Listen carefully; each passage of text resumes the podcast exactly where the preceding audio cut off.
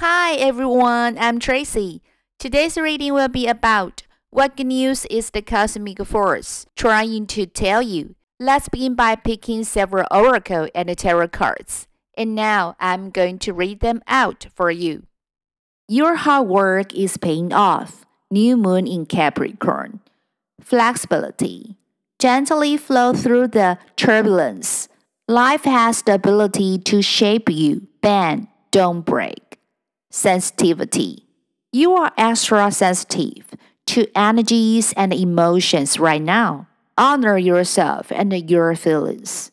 Focused intention. Keep your unwavering thoughts, feelings, and actions focused on your target, and you'll make your mark. Cat, a too fast friend. Flowers, happiness.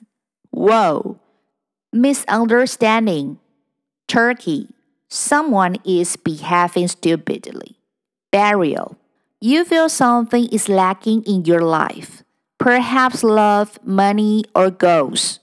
The tarot cards are the Empress and the Seven of Pentacles. These cards told me first, you are so sensitive and tender, but you don't always let it out. There might be someone who is too fast or clueless, and they might impact your work, relationship, or wealth, but you don't know. Second, keep your unwavering thoughts and focus on your target. You will make your mark. Third, all your hard work is paying off. Your life is full of happiness. I wish that luck would be on your side and hope you have enjoyed the reading today.